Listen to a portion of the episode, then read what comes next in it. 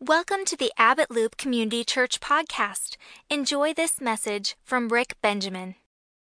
Yes, we're in this series about the book of Romans, and that's the title they assigned me, and that's okay because those are all part of this passage today. And I gave another title, which is this one The Bad News Before the Good News, and you'll see what that's all about today. Josh started us off last month, first part of Romans chapter 1, the power of the gospel, kind of an introduction. Mark Drake did that long part of Romans chapter 1, difficult, serious, challenging passage about sin and what it does to the human race.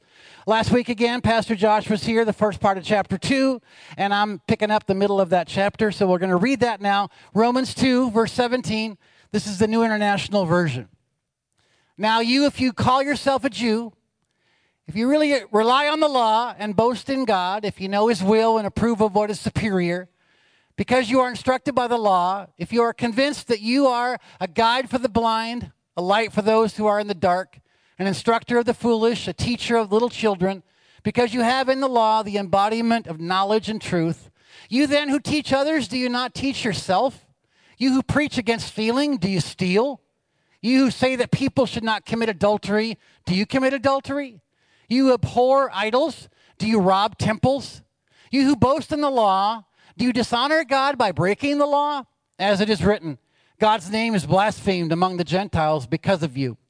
Circumcision has value if you observe the law.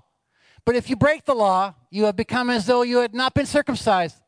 So then, if those who are not circumcised keep the law's requirements, will they not be regarded as though they were circumcised? The one who is not circumcised physically and yet obeys the law will condemn you, who, even though you have the written code and circumcision, are a lawbreaker.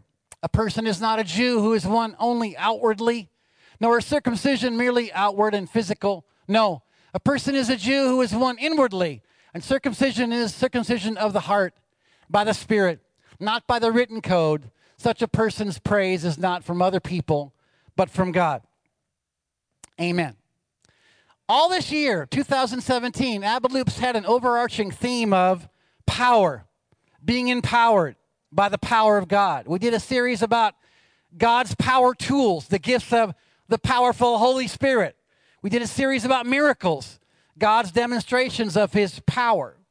We even did a series about women being empowered as leaders and ministers in the church.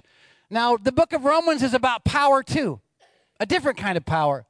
The power of God for salvation. We have a slide for that. It's the key verse, Romans chapter 1. Let's read it.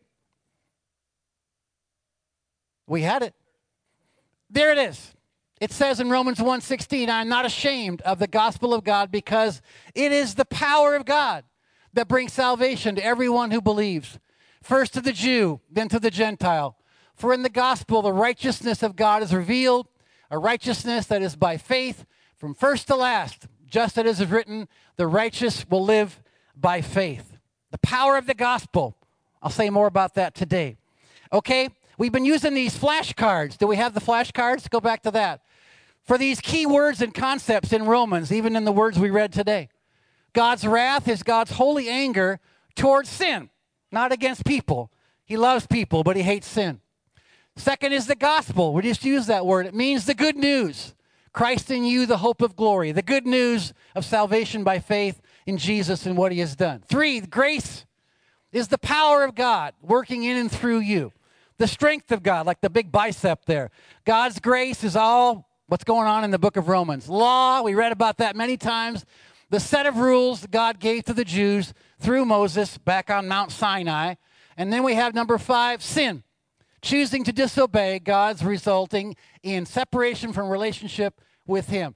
I'll mention this verse later. Sin is falling short. That's why we have the target, the bullseye, and the arrow is falling short, missing the mark. The gospel is the good news. But someone has said before you can appreciate the good news, you have to appreciate the bad news. Apparently, Paul believed that too because Romans 1, 2, and 3 is a lot of bad news. And Romans 1 and Romans 3 are hard. And they assigned those two to Mark Drake and me. so today, my message is mostly the bad news. Why is it important to understand the bad news before you can appreciate the good news? I'll show you a simple way. A life jacket, a flotation device. If I said to Josh, hey, Josh, you want a life jacket? He might say, okay, Rick, I'll throw it in my garage on top of the pile of other life jackets I already have, you know. Wouldn't be such good news. But situation is different. And Josh and I are in a boat, and the boat is sinking, and we're going down. And if I say to Josh, hey, Josh, you want a life jacket? He'll say, yeah, give me that thing. because it looks totally different. The bad news is we're sinking. The good news is, how about a life jacket? To say it more directly, to appreciate salvation, you have to know what you were saved from. How many of you recall what you got saved from? How many recall life before Jesus? Josh is like that. When he's up here, he's sharing with us about his life before Jesus and how he got saved. It's always great. I love that when he does that, don't you? Praise God. Maybe you appreciate salvation because you remember what you got saved from. But some of us have a different story. People like me. I was almost born saved. Nobody is born saved. But I became a Christian very young, age three, four, five, six, somewhere in there. Only God knows. I cannot remember life before Jesus. So I grew up in a way not knowing what I got saved from. Anybody else like me? Want to raise your hand to that one? Sure. And so it's easy for people like me who grew up in church to sort of take it all for granted and just kind of think I was born saved and maybe I'm better than other people. And, but God, He's faithful. He has His ways to communicate even to us who we really are, who we would have been without Him, without His grace. Sure, He has ways to let you know, and oh, Rick, you got a sin nature too. It's in there, just like everyone else. And also, He lets you know by other people who come into your life and they tell their story. And they tell you what they came from, and you appreciate it more. A long time ago, I put my story into a little brochure. They called it a testimony. It's your whole life in just a few pages with some pictures. So you can hand to people and tell them what God's done in your life. Well, mine was a challenge. Like I said, I didn't have a real before and after story. I call my testimony Growing Up with God in the Great Land. Because I'm an Alaskan, I was born here, and this tells how my grandparents came in 1946 and how I grew up in this great place. I said, growing up in the great land, I'm thankful to know the one who made it all. Amen. But also, I put this in my story God saved me from a life of alcohol and drug abuse, and violence and divorce, and racism and poverty. None of these things ever happened to me because I got saved and I grew up in the presence of God. Amen. I'm thankful, but I'm not better. Because all those things happen to most people in this world. And all those things happen to people that I know and love today. And they share with me about that. And I know God saved me from those things because they never happened to me. So I appreciate the bad news and I appreciate the good news all the more. In Romans, it's all the bad news first. And the bad news is sin. That's the message today. Our enemy is sin. The bad news about God's wrath against sin about the terrible, terrible devastation and destruction of sin on humanity. That's back in chapter 1.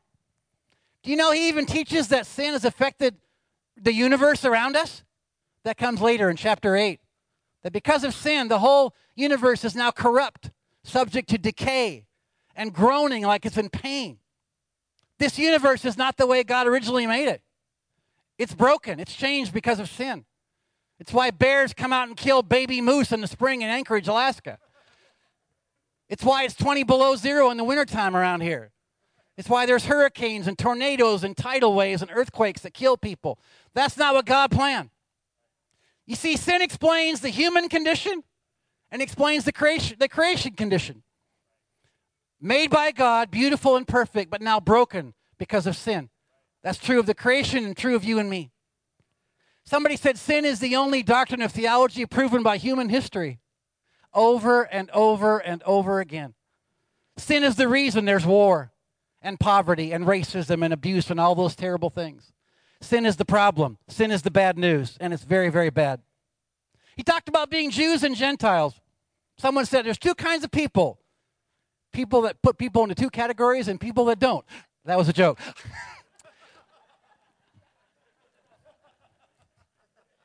there are two kinds of people today Jews and Gentiles. If you're a Jewish person by ancestry, by history, by genealogy, everybody else is a Gentile. Okay, simple show of hands. How many here today are Gentiles? Look around, just about all of us.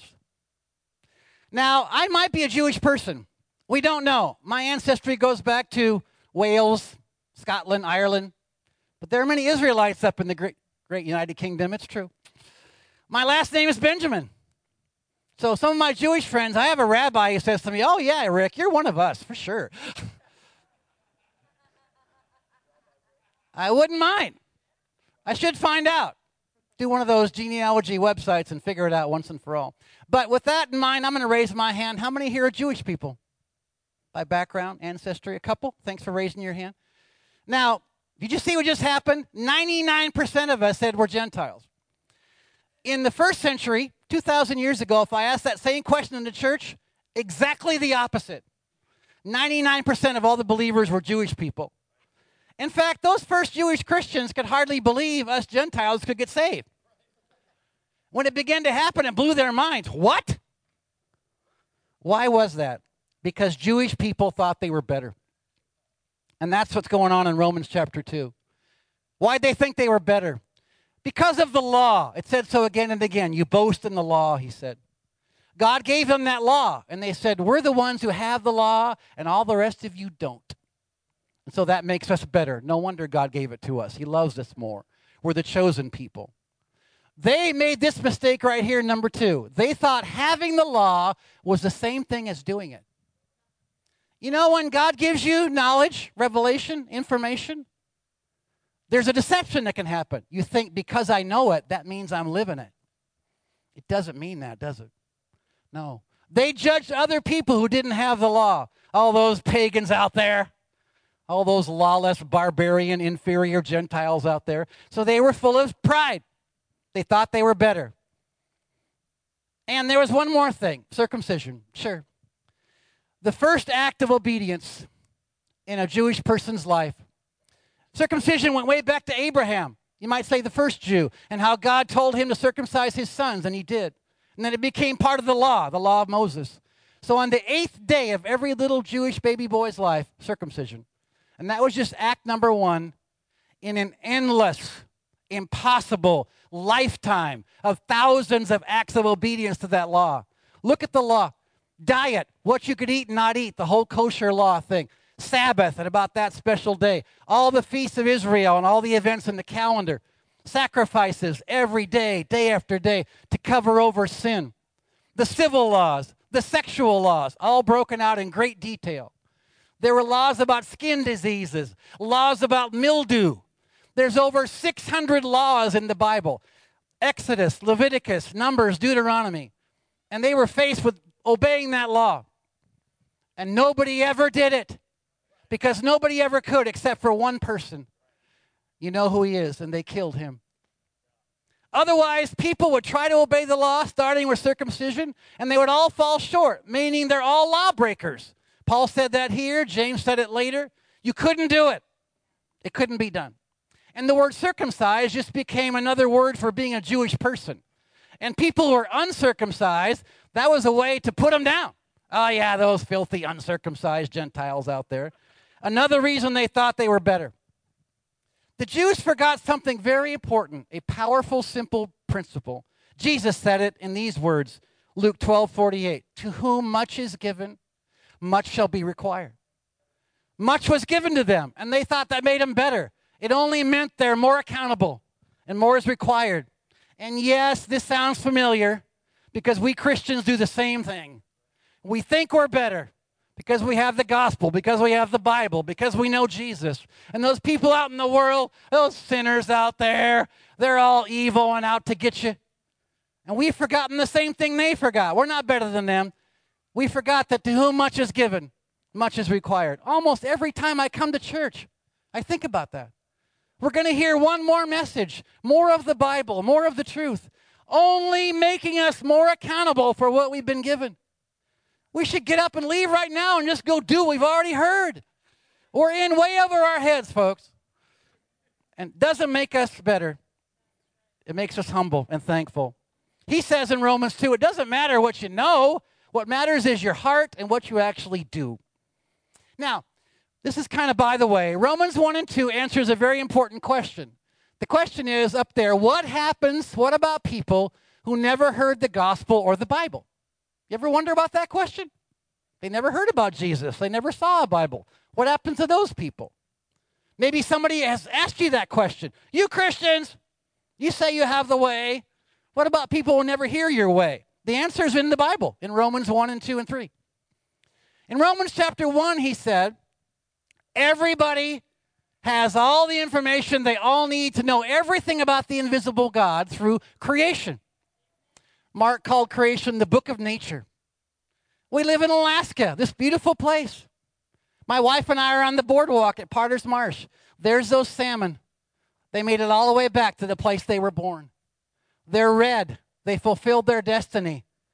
How did they get back there? They'll never be able to explain it. The only answer is God, who for thousands of years has brought all those salmon back to Alaska in the exact places they were born to keep the cycle going on forever. What does that say about God? His love, His power, His wisdom, His creativity. Just one example. So Romans 1 says, Men are without excuse. It's all around them every day. Just look outside. You'll see it. The heavens declare the glory of God, the psalmist said. And then Romans 2 said, God put something inside every person called the human conscience, that inner sense of right and wrong. Right. And nobody ever does what's right. What he's saying in these chapters is the person who never heard God, the gospel or the Bible, God's always been trying to reveal himself to all of them all the time. It's called general revelation. And they're accountable too. We have received more than them, yeah, just making us more accountable. But the bad news is nobody has responded to these things that God has given them and they've all fallen short because of sin. Keep listening. Now we're going to read Romans chapter 3, the first part. Here we go. What advantage then is there in being a Jew?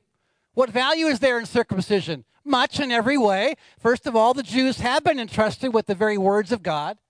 What if some were unfaithful? Will their unfaithfulness nullify God's faithfulness? Not at all. Let God be true and every human being a liar as it is written, you'll be proved right when you speak and prevail when you judge. But if our unrighteousness brings out God's righteousness more clearly, what shall we say? That God is unjust and bringing his wrath on us? I'm using a human argument. Certainly not. If that were so, how could God judge the world? Someone might argue if my falsehood enhances God's truthfulness and so increases his glory, why am I still condemned as a sinner? Why not say, as some slanderously claim we say, let us do evil, that good may result? Their condemnation is just. I'm going to interrupt the reading right there and talk about that.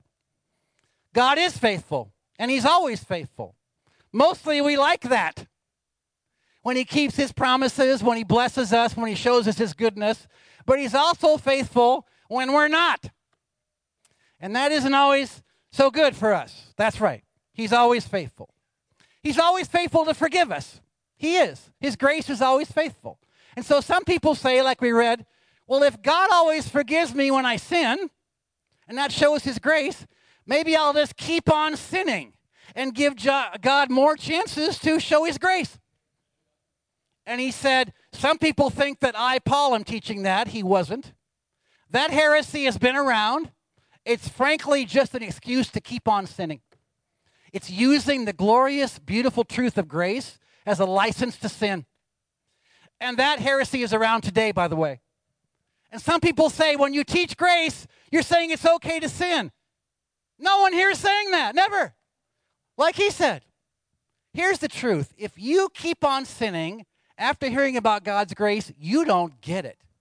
You haven't understood what grace really is, what this great gift means, what Jesus did to buy it for you and me. No, on the other hand, here's the truth grace means the desire to stop sinning and the power to stop sinning. Hallelujah. Got to keep reading. Verse 9. What shall we conclude then? Do we have any advantage? Not at all. We have already made the charge that Jews and Gentiles alike are all under the power of sin. There's the word power again. As it is written, there is no one righteous, not even one. There is no one who understands. There is no one who seeks God. All have turned away. They have together become worthless. There is no one who does good. Are you getting this? Not even one. Their throats are open graves. Their tongues practice deceit. The poison of vipers is on their lips. Their mouths are full of cursing and bitterness. Their feet are swift to shed blood. Ruin and misery mark their ways, and the way of peace they do not know. There is no fear of God before their eyes. Let's say the benediction and go home. There's more. Now we know whatever the law says, it says to those who are under the law, so every mouth may be silenced, and the whole world held accountable to God. Therefore, no one will be declared righteous in God's sight by the works of the law. Rather, through the law, we become conscious of our sin. What he did in that long passage is took a bunch of Old Testament verses from the Psalms and the prophets. If your Bible has footnotes, you can see down there where he got them Ecclesiastes, and he kind of wove them all together into this horrible patchwork quilt of sin, sin, sin. And it's you and me. That's who he's talking about. We call it universal sin. And he said it so many ways. All two times. No one, no one, no one, no one. Not even one, not even one. All together. And the most famous one comes up in a couple verses, Romans 3:23. For all have sinned and fall short of the glory of God.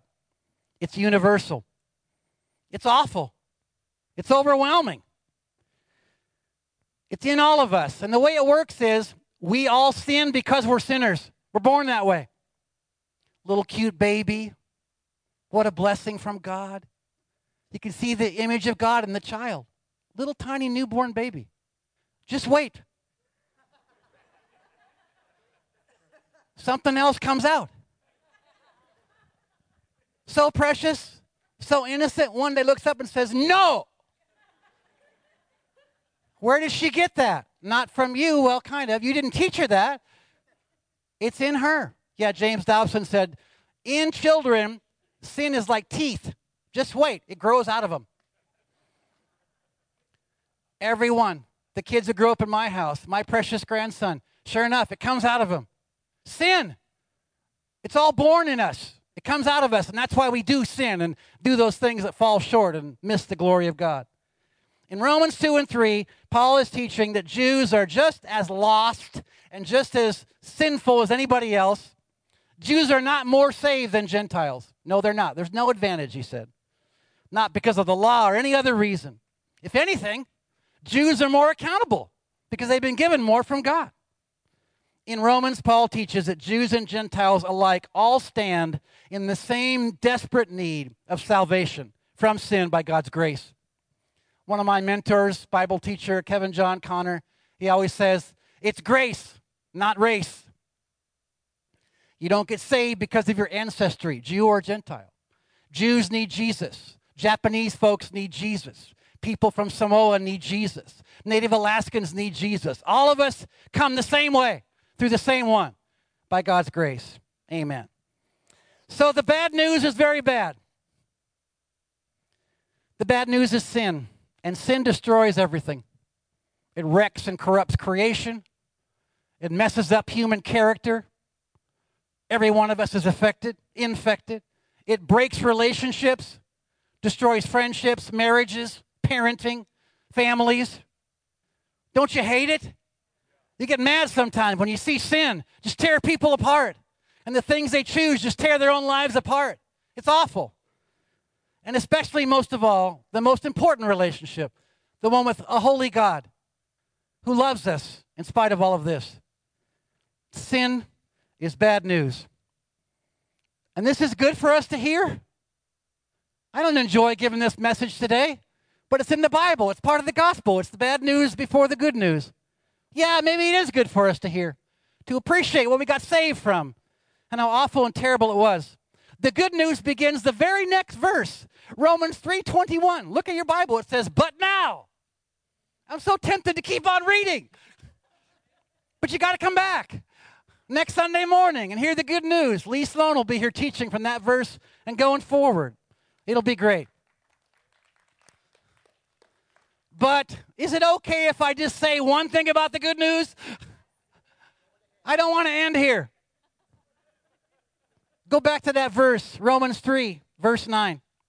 It said, All people, whether Jews or Gentiles, are under the power of sin. And it's very bad. And sin is very powerful. But here's the good news. I'm going to say it today. Yes, I am. You can't stop me. The gospel and God's grace and Jesus is more powerful, even more powerful than the great power of sin.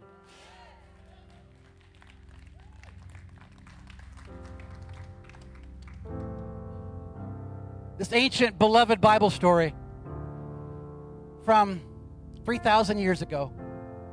Every day, this giant would come out. He was a killing machine. He was terrifying, intimidating.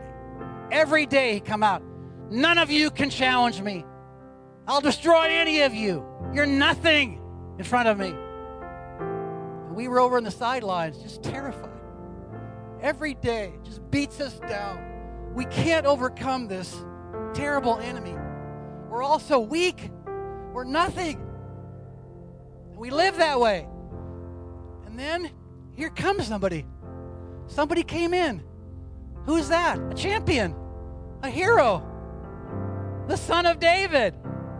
And he goes out and he attacks that giant on behalf of us all, and he took him down and he killed him. He was greater. And then it's like we all wake up and go, hey, I think we just won. I think we can do something now. And he changed everything. It's Jesus. Aren't you glad? Aren't you thankful? Don't you love him? We sing a song around here. What a beautiful name, right? And the song says, My sin was great. My hands up. How about you? But your love was greater. And then it says, Death could not hold you. The veil tore before you. You silenced the boast of sin and grave. You are raised to life again. Yours is the kingdom. Yours is the glory. Yours is the name above every name Jesus. Amen. One more story and then I'll be done. It's about the bad news and the good news with a twist. Listen. So you go to the doctor. Say, Doctor, what'd you find out? Did the test, did all the reports. What's the news? Doctor says, got bad news, it's real bad. And I got good news, it's real good. First, the bad news, because the bad news comes before the good news. The bad news is you have a disease, and it's bad. Turns out you were born with it, whether you knew it or not. You were infected. This disease is terminal, it is killing you, it will kill you You kind of recover from that. Wow, that is bad news. That's the worst news. I'm going to die. The doctor said, but there's a good news, and it's very good. We have a cure. There's a cure for what is killing you. And here's some more good news it's free and accessible. I can give it to you today. And if you take this cure, it's 100% effective. You'll be cured, you will not die. And there's more. There's only one cure. Are you going to stop and say, wait, what? There's only one cure? I'm not sure I like that. I'm an American. I like choices, options. I mean, thanks, Doc, but can I get a second opinion and kind of go shopping around for more different cures? I'd like a menu of cures to choose from. How dare you say there's only one cure? How very judgmental of you, doctor. Is anybody going to do that? If the doctor says you're dying, there is a cure, it's free, it's available right now, are you going to say, Give me some more? No, you're going to say, Give it to me right now. You're not going to complain there's only one. You're going to say, Thank God there's a cure. That's all I care about right now. There's a disease. It's sin. It's deadly. It's killing everyone. There's a cure. His name is Jesus. There's only one. Praise God. How many cures do we need? Only one. That's enough.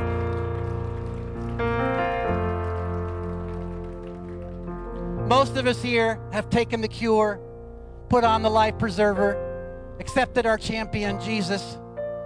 And maybe today we're a little bit even more thankful for the good news because the bad news is still very bad. But some of you haven't even taken the cure yet. You haven't put the life preserver on yet. What are you waiting for?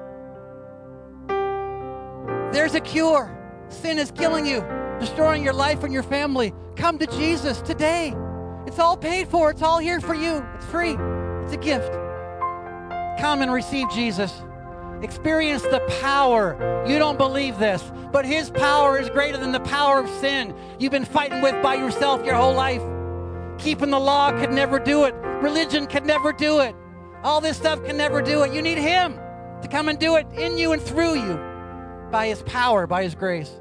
There'll be a chance today to come and receive Him and receive His amazing grace. Let's think about that now. Amazing grace, how sweet up.